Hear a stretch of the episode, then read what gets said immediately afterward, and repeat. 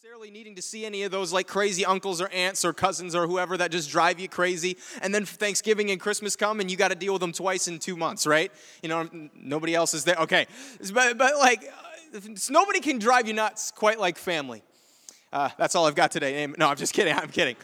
Uh, but but nobody nobody can bring quite as much joy as family can. Have you noticed that? No, nobody can bring you the, the amount of joy and the, the amount of fun and all of that stuff that family can if it's done right. And of course, we drive each other nuts, and of course, there's always the annoying little sibling or the annoying aunt or uncle or cousin or whoever it may be, but nobody brings you joy quite like family.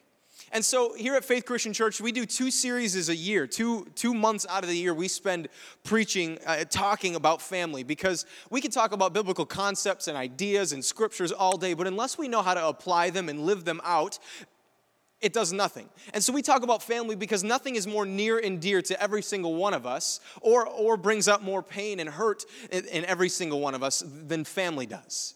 And so we talk about families because it's a very practical application of how to live a life of following and serving, uh, serving God. And so we, we, we look at scriptures about family, we talk about practical ideas, and, and we find out a lot about how, how God wants us to deal with each other in families. But truly, I want you to know that the, the heartbeat of our church is healthy families. We want to we want to build healthy families. We want to help you build healthy families. We want to restore broken families and make them into healthy families. It, I'm, I'm using that terminology over and over because it's, it's truly the heart that we have as a church to help you build a help, healthy family, whether that be raising kids or whether that be your kids are grown and out of the house or, or we, we praying for you to have healthy and good marriages or whatever it may be. Our passion is to have healthy families, which is also why we're building a building over there. We're, we're building a building so that we can raise up more children, that we can raise up more kids, so that we can welcome more families into this house, into this faith Christian church family, and, and so that we can see more and more households looking more and more like Christ. That, that's our, that's our, our mission, our goal, or one of them as a church, is we want to build and help healthy families serve Christ or broken families be restored to Him. And so we're talking today uh, about a couple of different scriptures. I'm going to read to you a couple different passages about, about family, about practical things, about uh, final solutions, uh, about, about uh, structural things. There's a lot of different ways that we can look at family, and we're going to look at a couple of different scriptures today that I think are going to be a little bit helpful. And as you see, there's some there's some blocks down here, and later on we'll get to a visual with the scripture I'm about to read or in, in a little bit. But uh, we're going to have some fun today. We're going to talk about family. And uh, I'm going to read you a, a, scripture verse out of Joshua 24 about family. It's, I, I don't know how everyone has missed this, um, but it's a, it's a beautiful scripture that nobody has ever heard before. And it ends with, As for me and my house, we will serve the Lord. You guys ever? Okay. I'm going to read it to you, though. You guys good with that? All right. Sounds good. Joshua chapter 24, verse number 14 says this Now fear the Lord and serve him with all faithfulness. Throw away the gods your ancestors worshipped beyond the Euphrates River and in Egypt, and serve the Lord. But if serving the Lord seems undesirable to you, then choose for yourselves this day who you will serve. Whether the gods of your ancestors beyond the Euphrates or the gods of the Amorites or in whose land you are currently living. But as for me and my household, we will serve the Lord. That's where we're that's where we're going today. We're going to begin there and we're going to end there. So we'll come back to it in a little bit. But that's Joshua. Uh, in a book in the Old Testament before, uh, he's the man that led the, the Israelite people into the promised land. This is post that. This is towards the end of his life. He gathers all Israel together and he says that.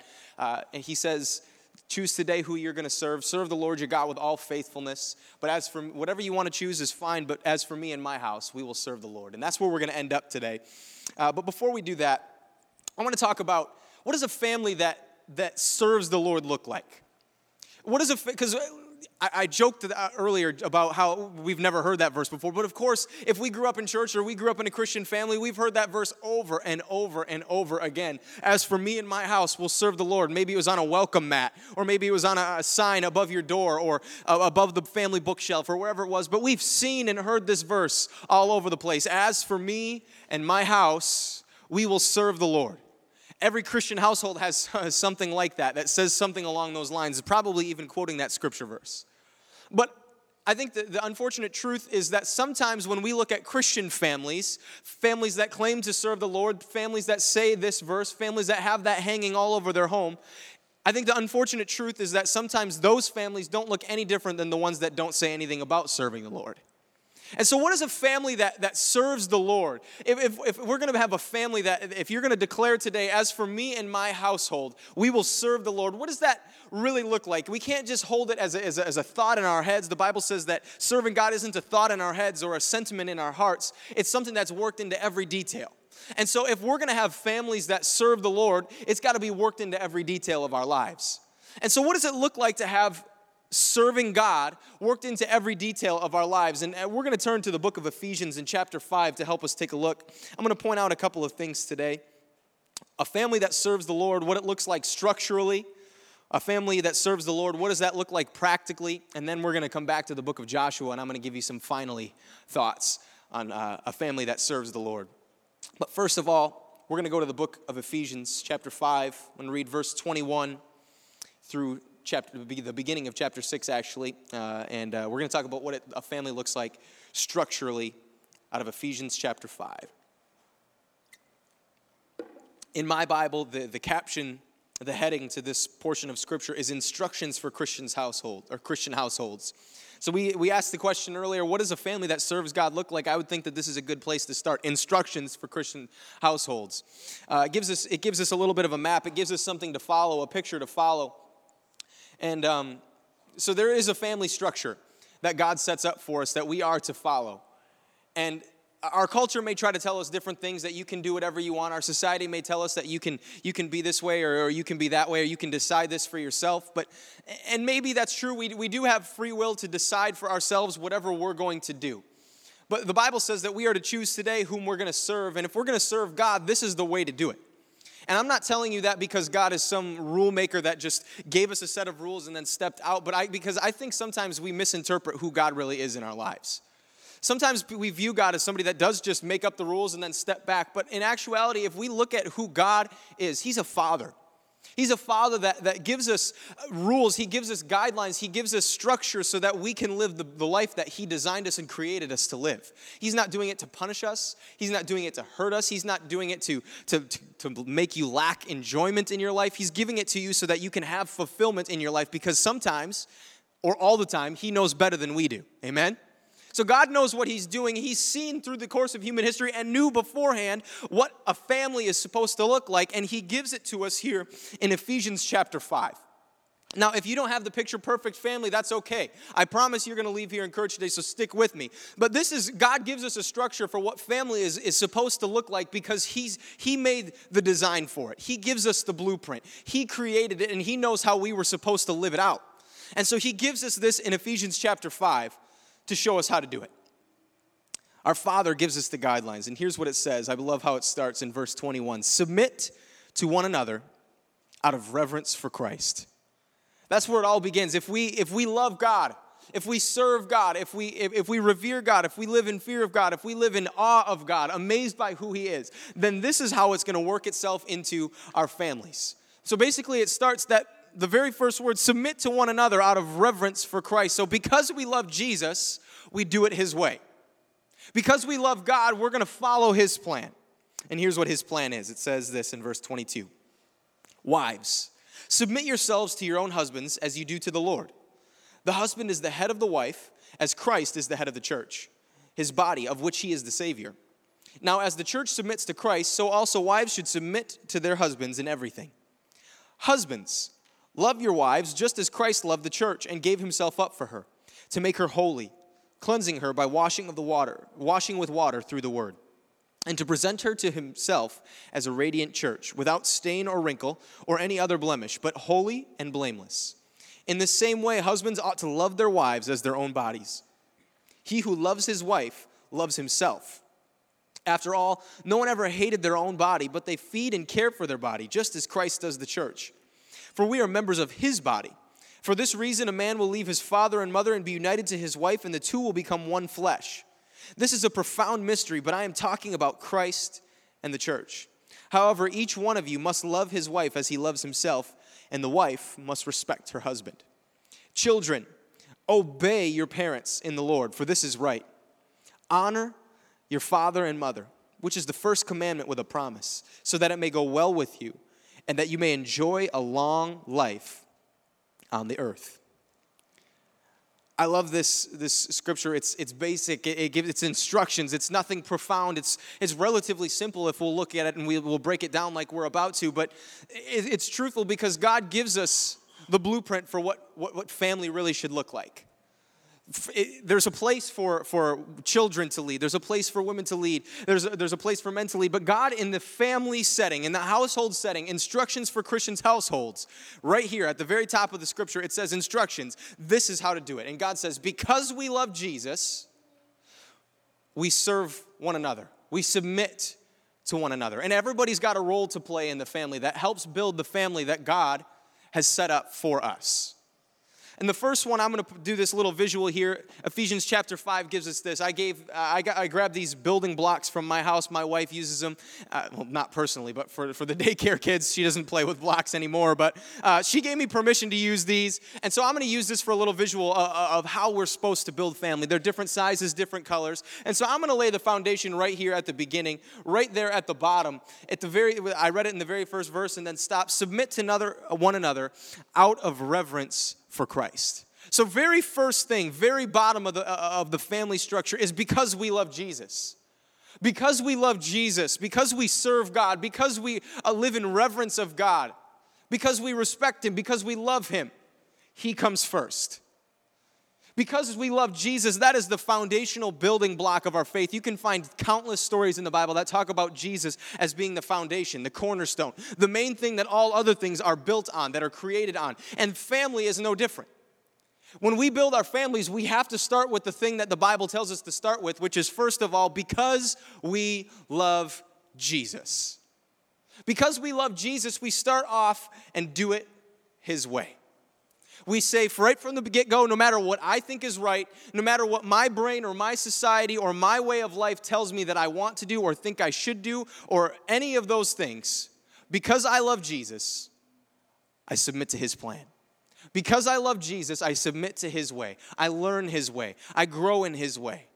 Because we love Jesus is the very first foundational step. And that's the biggest one right there. We've got to have that as our, our, our core. If we want to have healthy families, if we want to have homes that serve the Lord, it's got to be more than just something that we put on our walls. It's got to be something that, that, that we live out, a love for Jesus that builds everything that we do, that starts everything that we do. The next one that I want to add is this one is instructions for the husbands. Ephesians 5 places of the husband on top of Jesus, building on Jesus as the leader of the household. It says, Wives, respect your husbands as the leaders of the family. And like I said earlier, that's not to say that women have no place in leading a family. That's not to say women have no place in leading at all. They certainly do. Everywhere they have place uh, to, to lead. But in the family, God clearly outlines it for us that the husband, the man, the father, is the leader of the household. The, the man is, is in charge of leading the way. He's supposed to be a, a man of integrity, and, and everyone else follows him as he follows Christ. Hus- wives, respect your husbands. Listen to, submit to your husbands and to their leadership. And that's not a power move, that's simply following the word of God. And there's, I have some statistics here that I want to tell you, that I want to show you, that demonstrate the power that a man leading the household really can have. This, this statistic is, is to show us uh, when, so, when, when one of the members of the family leads the way to church, leads the way to Christ, how many of their families follow behind. So if a child if a child, a teenager, or a young, a young kid finds Christ first in the family and says, I want to go to church, I want to serve Christ with my entire life, 3.5% of families will follow suit. 3.5% of families that have a child accept Christ will follow the family and say, All right, we'll go all in on this church thing, we'll go all in on, on this God thing, and we'll serve God together. 3.5% of families will follow their kids if one of them finds Christ. That number, if the wife leads the way, if the wife is the one that says, I will serve Christ, as for me and my household, we will serve the Lord. I've found Jesus and I'm going to lead my family to him, that number jumps up to 17%. So from 3.5% to 17%, it jumps if the wife, not the child, the wife is the first one to step up and say, I'm going to lead the way.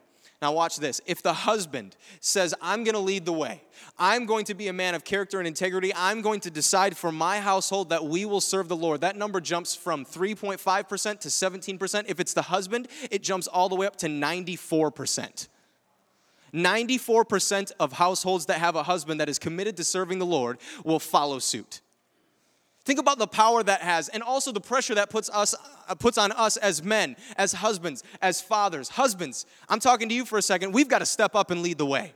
If 94% of our families will follow suit, I'm not saying that every family is going to be perfect and that it's going to be the picture perfect family, but if husbands say, I love Christ, so I'm going to step up and be the leader of the family, and I'm going to make sure that we, me and my wife, and my kids we're going to serve the Lord. 94% of people, 94% of families follow suit. How amazing is that? God installed the husband as, the leader of the family, knowing the influence that he has on his own household. And that's not to diminish the impact on the wife or the children or anything like that, but husbands, we've got to step up and lead the way. We've got to step up and lead the way to church, to serving God, lead discussions about Jesus in our own homes. We've got to, we've got to be people of, of character, people of integrity. We've got to be people that our kids and our wives can look to and say, We're following that man as he follows God. Let's be that husbands, let's be that fathers. 94% will follow. Then the next one is the wife. The wife is to, to let the husband lead, and the husband is to love his wife. The Bible says to cherish her, to wash her with his words, to wash her with the word, to, to make sure that she feels loved, to make sure that she feels cared for. That, that you can go down the list of things that, that the husband can, can do to show love, but this is, this is the family structure beginning right here. We build on Christ. Husbands, you lead the way. Wives, are submitting to the husband's lead and and husbands. You're not just letting things go off in the distance or you're not being unattentive. You're being attentive to your wife and her needs. You're loving her. You're showing her you're on the same team as you work together for Christ. Because you love him you follow his plan. And eventually because you love Jesus and because you love each other hello there's some kids. You, you, you love each other and parents you're going to love this part Here's what the Bible says. We already read it, but you're going to love this part because it's very beneficial to the parent. If, if, if you can build your family on the Word of God, it works out in your favor because the Bible tells your, ki- your kids to first of all obey you. Can I get an amen from some parents in here? The, the, the family structure is meant that we all submit to Jesus, but then the, the, the, the husband and the wife, the mom and the dad, they are the ones that set the tone for the household, and the kids are to obey. To obey. So, kids, if you're in here today, listen to your parents. They're not, you, you might be right about how little cool they are, but they know more than you think they know. Right? They know more than they think they do. So, when they're talking to you, listen up. When they're teaching you, when they're helping you, when they're trying to correct you lovingly, listen up. If they've got something to share with you, Listen. If they tell you to do something, do it. That's, that's as simple as it gets. Obeying is listening when somebody's talking and, and doing when somebody asks you to do something. Parents, how good of news is that? The, the family structure, according to the Bible, is kids are going to listen to you. Be people that are worth listening to. Be people that, that, that lead the way, husbands, wives, uh, that, that you let your husband lead. And husbands, love your wives so that you're, you're worth listening to for your kids, that they will respect you, that they will obey you. The second thing that it tells them to do is honor you. Kids, that's also something that unfortunately I think is missing in today's culture. We grow up all the time, and, and, whether it be our TV that, that made it this way or, or just a lack of, of responsibility on the parents' side, we can blame a million different things, but I think we lack a culture of honor today. Where, where parent or kids look at their parents and they say that's somebody worth worth being like. Even if it's true they are worth being like. Kids think it's cool to pick on their parents or laugh at their parents. And of course parents are supposed to embarrass you and you might not think that they're the coolest thing. But they're worth honoring. The bible commands you to, to obey and to honor to speak good of whether you're living in their household or you're not whether you are, whatever phase of life you're in, if you can obey your parents, if you're living with them and honor them at all times, that's a biblical model. And here's the good news for you kids. The Bible, this, is, this tells us, the Bible tells us that this is the first commandment with a promise. That if you honor and you obey, things will go well for you and you will live a long and happy life. You'll enjoy a long life on the earth. Now, I don't know about you, you but enjoying a long life is something that I want to have, right? You, you, might, you might say, like, oh, I don't want to live a long time if it's going to be miserable. No, the Bible gives us a promise. God Himself gives us a promise. The very first one in the Bible is if you honor and obey your parents, you will enjoy a long life. You will enjoy a long life. That's good news. That if we can honor and obey our parents, if we can respect them, if we can look at them, even if they're not perfect, because nobody is, if we can honor and obey them, we can listen when they talk to us, we can talk good about them, we can thank them. If we honor and obey, we'll live a long, enjoyable life. The bottom line of all this is we've got to do it God's way because He knows best, right? We know that in our heads, but sometimes we, we go off on our own selfish tangents because we think we sub, subconsciously we think we know better than God. And so we do things our own way. We look for somebody that we're not supposed to look for. We're with somebody we're not supposed to be with, and we know it, but we want it, so we convince ourselves that it's right. A couple weeks ago, I had the opportunity to sit in a room with five teenagers, and of those five teenagers, all of whom who were still living in what should have been their homes, they had three parents combined living at home. Out of 10, five kids, 10 parents, three of them had any, they had no, no two parent homes, three parents total out of all five kids. That's heartbreaking. And as I look around today, that's, that's something that's not all, un, all that uncommon in our culture today. And I think that's, that's so sad.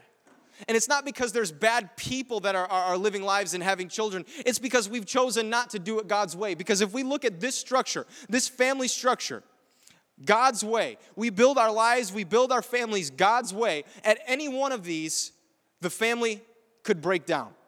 Right? If, first of all, if we don't love Jesus, if we don't serve Jesus first and foremost, I could punch this one out and the whole thing is going to crumble to the ground. So if we don't love Jesus, the whole family thing is, is for nothing.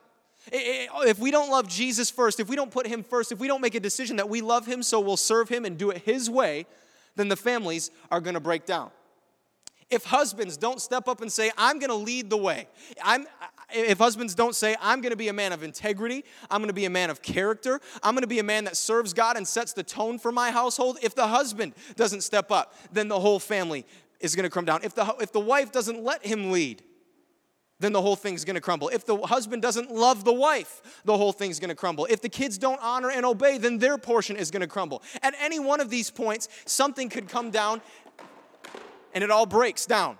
And that's how we end up today with broken families. I got permission from my wife to do that. I promise it's okay.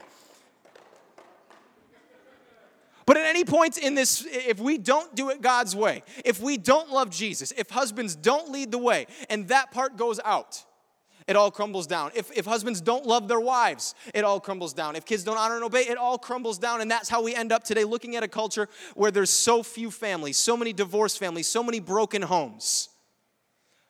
Because we've chosen to do it a way other than God's. You see, God has a structure for families not to punish us or make us have less fun or, or try to tame our selfishness. No, none of that. It's because He knows best. He knows what He's doing. And He knows that this structure of family is a way that leads to fulfillment. So if we'll just do it God's way because we love one another, husbands take the lead and love their wives. Wives, let your husband lead. Kids, honor and obey, and you'll get a promise of a long, enjoyable life. That's what the family structure is supposed to look like. Again, bottom line because we love God, we do it His way. Simple truths. Because we love God, we do it His way. Next, I want to show you practically what, what serving God in a household looks like. And for that, we're going to turn over to Deuteronomy chapter 6. This is the third scripture I'm going to read to you today. I, I, when I was starting out preaching, I had somebody tell me one time that you should always read a lot of scripture in your sermons because even if you screw everything up, then at least the Word of God was read. And so if, if I suck and you can't get anything out of this today, then uh, at least we read the Bible. Amen? Deuteronomy chapter 6, we're going to read right off the bat in verse 1. This is Moses talking directly after he receives from God the Ten Commandments, before they are going to go into the promised land. And I love this scripture because it's honestly applicable to where we're at today as a church. And I'm going to stop and explain that in, in just a little bit. But today, it's so applicable to us where this is going to go, how to practically have a house, a household, a family that serves God. I'm going to start off in verse 1, chapter 6. This is Moses talking. He says, These are the de- commands and decrees of the laws the Lord your God directed me to teach you, to observe in the land that you are crossing the Jordan to possess, so that you, your children, and their children after them may fear the Lord your God as long as you live by keeping all his decrees and commands that I give you, and so that you may enjoy a long life. Common theme there, huh? Enjoy a long life. Seems like that's the plan of God right there. That if we'll just do it his way, we'll enjoy a long life. But I love this because Moses gives this to his, his people. He gathers all Israel together and he's like, guys, I've got the Ten Commandments. And I've got these and I'm going to share them with you. And, and, and, as I share them with you, the reason that I'm doing it is not because we're, we're, we're following some God that's just giving us a list of rules that He carved in stone that He wants us to follow and He'll punish us if not. He, he says, I've got these commandments because we're about to enter the promise. And when we get to the promise, we've got to realize that it's not just about living in the land of the promise, but the actual promise is living in the fulfillment that God has given us. So if we'll follow these, we'll live a long, enjoyable, fulfilled life. So when we get to the promise, our circumstances will change and all that's going to be great. We will inherit the promise that God has given, but the real promise is that when we live life God's way, we'll experience life God's way. We'll, we'll get all that He has for us. And so when we get to the promised land, you, your children and your children's children will all serve God continually. Man, that sounds like the heartbeat of our church. That's the reason that we're building this wing. God has promised it to us, not so that we can have a bigger building, not so that we can show off to a community, but so that we, our kids, and our kids' kids can continue coming to a place like this and hearing about Jesus. Amen? That's why we're building a church building, not so we can show off, not so that we can look like we have a lot of money, which we don't. We, no, none of that we want, when we inherit the promise, when we get all that God has for us, when we step into the next season of what God has given to us, we want to make sure that we are living the way that God wants us to live. And that's exactly what Moses says to the Israelites. He says, Hey guys, you're about to go into the land that God has promised you. When you get there, I want you to do this. Because then you'll live a long, enjoyable life. And the faith that you have in God will be passed down to your children and their children and their children, and the pattern goes on and on.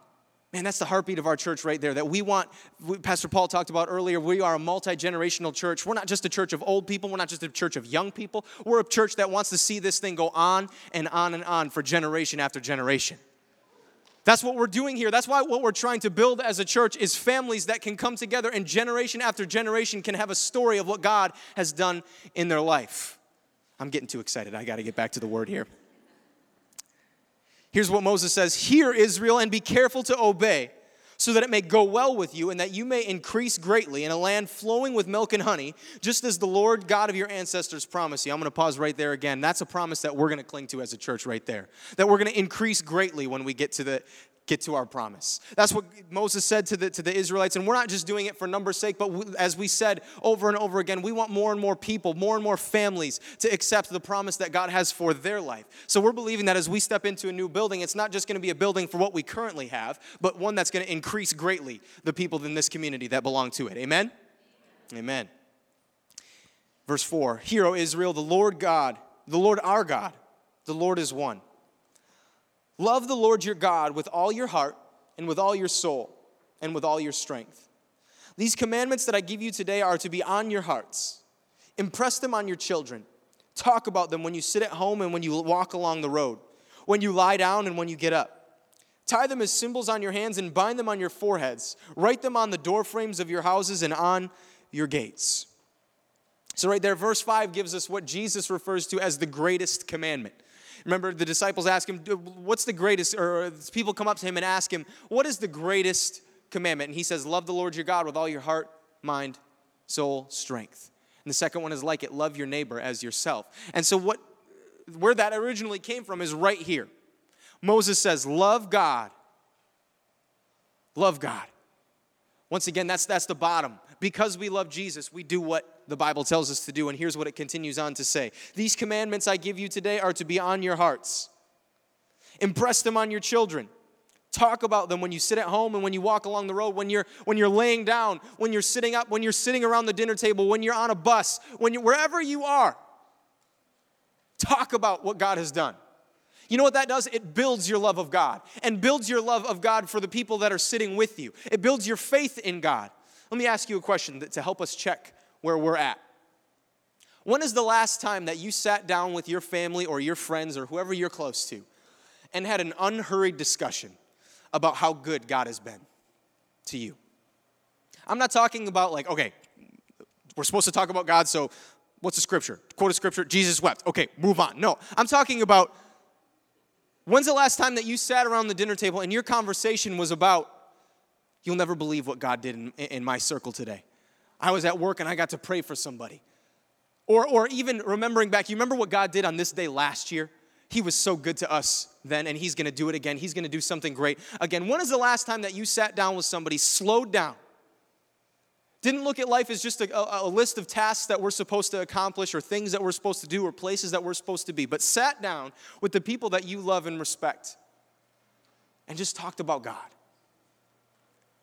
I had a time this week where I, a couple people were helping me move some furniture, and we went to their house and we just we sat around a table with milk and cookies and started telling stories about what God has done over the past few years in our lives. And I thanked God in the car ride home after that because I realized that, man, sometimes I get going so fast that I forget to think about how good God has been to me. To be aware of what God is doing in the lives of people around you. If you look to your right and to your left today, I guarantee you that the people sitting in your row have some of the most amazing God stories that you have ever heard. But sometimes we just don't have the time or don't make the time to ask. But if we talk about the things that God has done in our lives, if we talk about the things that God can do, the things that He's about to do, the things that He's currently up to, the things that we're maybe even believing for, the things that He saved us from, if you get to know the stories of the people around you, the stories of what's going on in the people in your family, if you have an unhurried discussion about how good God has been to you, I promise you, the rewards will come for that. I promise you. Look at, I, I, think back on my time growing up, how many meaningful discussions were had around the Bible with my family where we just sat in the living room, or they asked, What is God doing in your life? Or maybe without that specific wording, I, I don't know what it was, but so many times we just sat down with my family or, or my pastors or my friends and, and had meaningful discussions. Not necessarily we were trying to figure anything out or answer big theological questions, but just knowing we're all serving God God's got to be up to something in your life. What's He doing? And they ask me the same thing. And it builds your love of God, it builds your faith in God. And I hope that we can do that as families. Here's another question for, you, for us Are your kids aware of what God has done in your life? If we have accepted Jesus into our life, we better believe that God has saved us from something. Amen? He saved us from, from a life of pain, a, a, a life of despair, a life of hurt, a life of sin. And maybe you grew up in a Christian household and, and you never, never really know, but thank God you did because who knows where our selfishness would have taken us. And you can spare your kids some of the gory details if you find that necessary, but do your kids know how good God has been to you? Especially as they get older and they're, they're in their forming, uh, formative ages of, what their brain is going to think about God and, and about church and about how they're going to live their life. Do, do they, are they hearing stories of all that God has done for you? Are you telling them that God has saved you, that God has cared for you, all the things that He's brought you through? I think if we start telling that story, it's going to have a profound impact on our kids. It says in the Bible right there, it says, impress them on your children. Sometimes I hear in our culture parents say, well, we're just going to let our kids decide what they're going to want to do. And I'm thinking, like, really? You're going to let your kids decide? Because I know what they're going to decide. They're going to decide whatever feels good in the moment. And that does not lead to a life of fulfillment. It does not lead to a long, enjoyable life like the Bible, pro- like the Bible promises if we'll cling to what God has given us. If we cling to what God has given us, what He's promised us, the, the, the plan that He has set for us, if we cling to that, that's what leads to a long, fulfilled, enjoyable life. Impress these things on your children. Talk about what God has done. And also, I want to ask to you, parents, are you aware of what God might be doing in your children's lives? If you haven't noticed that God really, really loves children, that's why we do as a church. But God really loves children. He'll show them things, He'll tell them things. He'll, he'll have, whatever it may be, He is doing something in the lives of your kids. Are you aware of what it is? Are you aware what, of what we're learning, even a, a simple discussion about what we learned in kids' church? Can open up a, a door to so much more, so many questions that they might have. And our heart at this church is that discipleship comes from the family. I hope that you, get, you catch that because, listen, I think that our church does a great job at making sure that we do everything we can to minister to people of all ages and make sure that we're preaching the gospel and discipling people of all ages. But at most, we get about two, two and a half hours with your kids a week. Think about how much time you get. How much more time do you have to discuss what's happening in their life? What's, what's going on in their school? What's going on in their friends? Listen to what their society is telling them and, what, and then come back at that with what the Word of God says about them and about their situation. What is God doing in your children? I think that's practically what a household that serves God looks like. Are we talking about God? Are we not just hanging signs that says, As for me and my house will serve the Lord, but are we talking about Him? Are we thinking on Him? Because if we do, it grows our faith and builds our love of God. Here's where I want to close. I want to go back to Joshua chapter 24. Joshua 24, I read it to you earlier. There's a couple points that I want to make about it. I'm not going to read the whole chapter, but I'm going to reread what I read earlier. But Joshua chapter 24 is the end of Joshua's life. Joshua has lived a, long, good life, enjoyable life. He served God. He took over for Moses. He led God's people, the Israelites, into the promised land hurrah. Then they get there and they keep spreading out. They win the Battle of Jericho, they win a bunch of other battles, and it keeps going on and on, all the victories that he's winning. And at the end of his life is chapter 24. Chapter 24, he gathers, there's a list of people that he gathers. I'm not going to go into that, but basically, anybody that's somebody, the leaders, the people, the people of Israel gather around him and he gives them this charge. It starts off with this He reminds them of the story of God. Now, this is the Old Testament story, so there's not a ton to go through at this point, but they, they go through God brought our people out of Egypt through Moses. And he sustained us when we were waiting in the wilderness. And then he helped us get into this promised land, even though we were outnumbered, even though we seemed like grasshoppers in our own eyes. We won the battles. We took the land that God had promised. Look at how good God has been to us. And so they go through it all. Joshua tells the people, Listen, how good God has been to you. It's like he took Moses' advice talk about God. And he does, and he tells the Israelite people, This is what God has done for us. And then he comes to verse 14. He says, Now, fear the Lord and serve him with all faithfulness. Throw away the gods your ancestors worshipped and serve the Lord. But if serving the Lord seems undesirable to you, then choose for yourselves this day who you will serve. Whether the gods that your ancestors served in the Euphrates or the gods of the Amorites in whose land you are living. Then he says this famous phrase, his last one of his last words, "But as for me and my house, we will serve the Lord." I want to point this out a couple of things. First of all, it says, "Serve God with all faithfulness." I love how strategic Joshua is in talking about when he's going to make a charge for them to follow God after he leaves. I love how strategic he is. He tells the story of God. Listen to how good God has been. He has done this. He's done this. God was amazing back in this day. Do you remember when this and this and this? And he goes down the list of things that God has done. And then he says, Now, serve the Lord with all faithfulness. I want to know who would say no to that. After hearing about all that God has done, all that God has saved his people from, all that he has worked to provide for them, who would say no to that? That's the value of talking about what God has done, but also he says, serve the Lord with all faithfulness. With everything we've got, stick with God. Even when things get hard, stick with God. Even when God doesn't seem to make sense or there seems to be a better option, stick with God. Serve God with all other faithfulness, all your faithfulness. There's something profound about when all your faithfulness is given to God. I love there's a story in the Bible, I believe it's in the book of John, where Jesus says some weird stuff and he looks at his disciples after a bunch of other followers leave and he says, Are you guys going to leave? And I believe it's Peter that looks back at him and says, uh, Where else are we going to go? We've, we've committed our lives to you. To whom else would we go? You're the one with the words to eternal life, and we're sticking with you.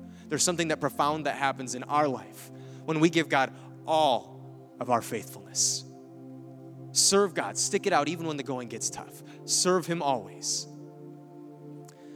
The next thing is it says, choose today who you will serve.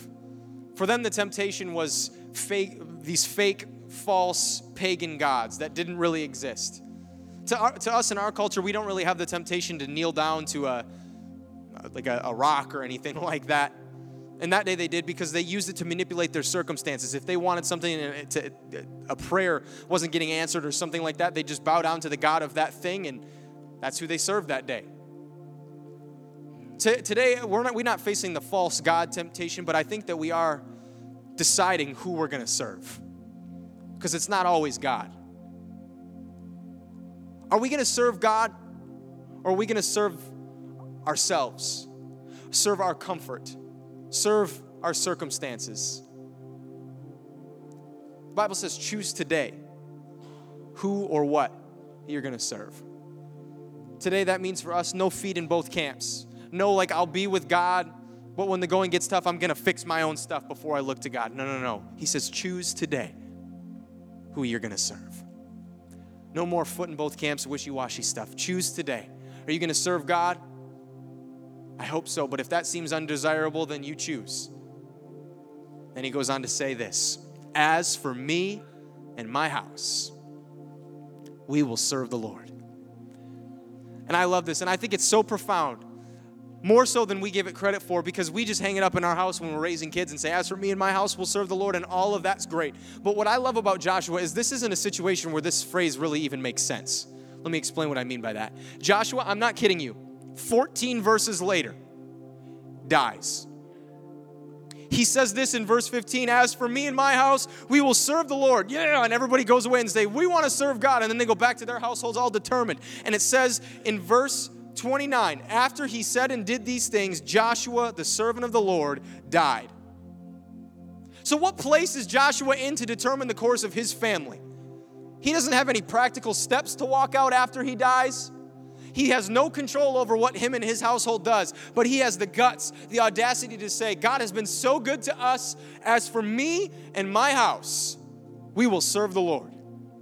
And I want to tell you today that no matter how young you are, or how old you are, or whether you have a picture perfect family, or whether you have a broken family, it is not too dire of a situation for you to declare today and mean it and say it.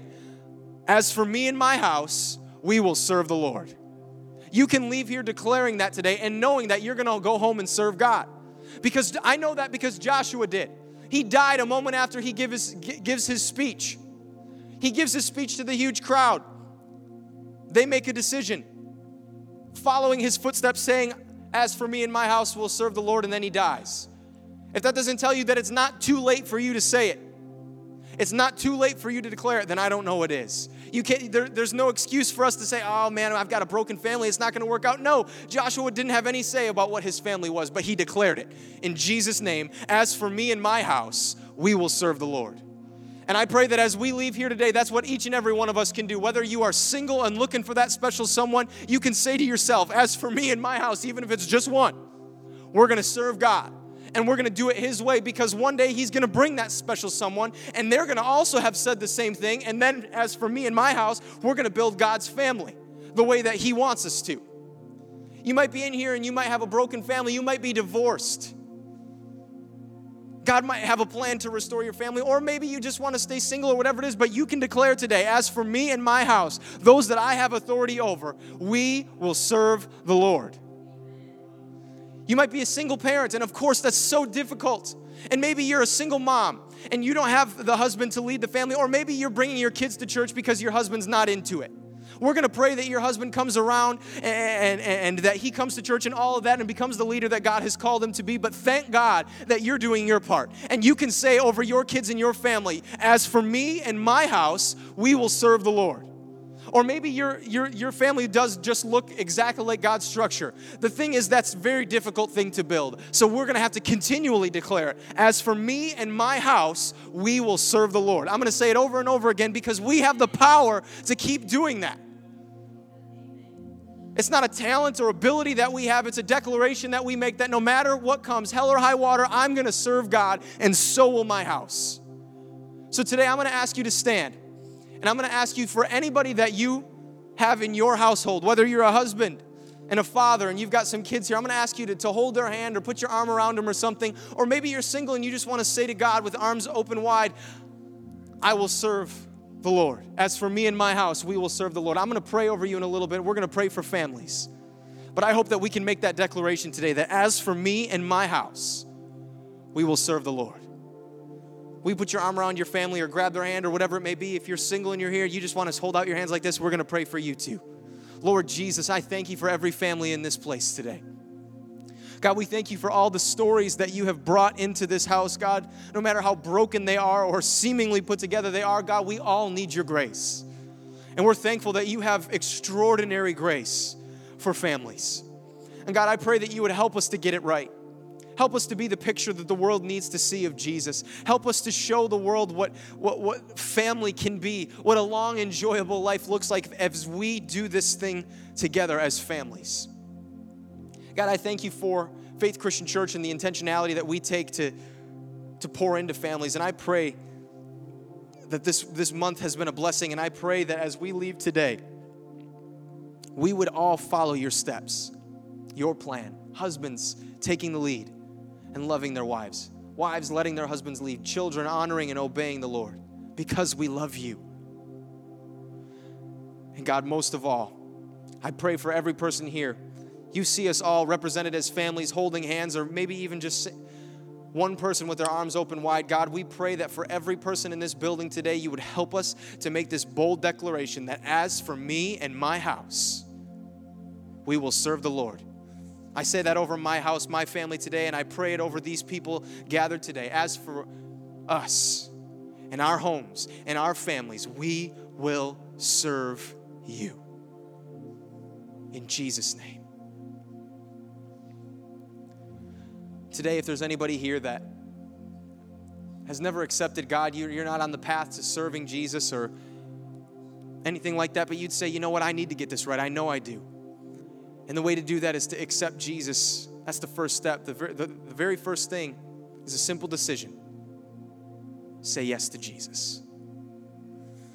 I'm going to give you that opportunity here. If you're here and you, you've never said yes to Jesus, today's your day. I'm not trying to pressure you, but it's the best decision that you could ever make. It'll set you on a course of fulfillment, a long, enjoyable life serving God, loving Him, and loving the people around you. Today's your day let me encourage you. On the count of three, I'm going to ask you to raise your hand if that's you. Not because we want to tally or we want to feel good about ourselves or to embarrass you or anything like that, but we believe that if you do something physical as a symbol of what God is doing in your heart, it solidifies it to yourself that today I made a decision for Jesus Christ. And so today, if you're here and you want to accept Jesus, whether it be for the first time or you know you have left Him and now you need to come back, wherever you're at, if you need to accept Jesus and get right with Him, now is your moment. On the count of three. One, God loves you so much. The Bible tells us that He came to earth when He didn't have to and died on the cross just to bring you back to Him. That's extraordinary love.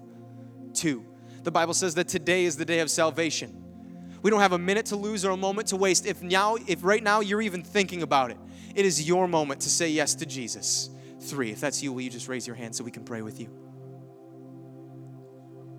Thank you. Anybody else that would like to join these today? Thank you. All right. You can put your hands back down. We're going to pray all of us here together today. Especially if you raise your hand, I want you to pray these pray these words. It's not magic, it's not perfect, it's not going to fix every problem, but it will it will get you to Jesus. And with Jesus, he'll walk you through every situation. He'll never leave you or forsake you. He is always with you. And he'll lead you home all the way to heaven. He'll help you get on the right path with family, with life, with whatever situation you're in. Say yes to Jesus today. Let's all say it. But especially if you raise your hand, if you mean this, it'll transform you from the inside out. Say this Dear Lord Jesus, I believe you are the Son of God. And I believe you died on the cross for my sin. And I believe you rose again to give me life. Thank you, Jesus, for loving me. Thank you for making me a child of God. Today, I give you my life. In Jesus' name, amen. Lord Jesus, we thank you for all the families in this place today. We thank you for the people, the individuals that make up these families. Thank you for how much you love us. Thank you for the people that committed their lives to you today to say yes to Jesus. We pray that you would strengthen us all, help us all to leave here today saying that as for me, and if it applies as for me and my household, we will serve you. We declare it in Jesus' name. We all said, Amen, amen, amen. God bless you. You can be dismissed. If you like prayer for anything, you can come forward. We'll have people up here at the altar that would love to pray with you. Hope you have a great weekend. Happy Thanksgiving and Merry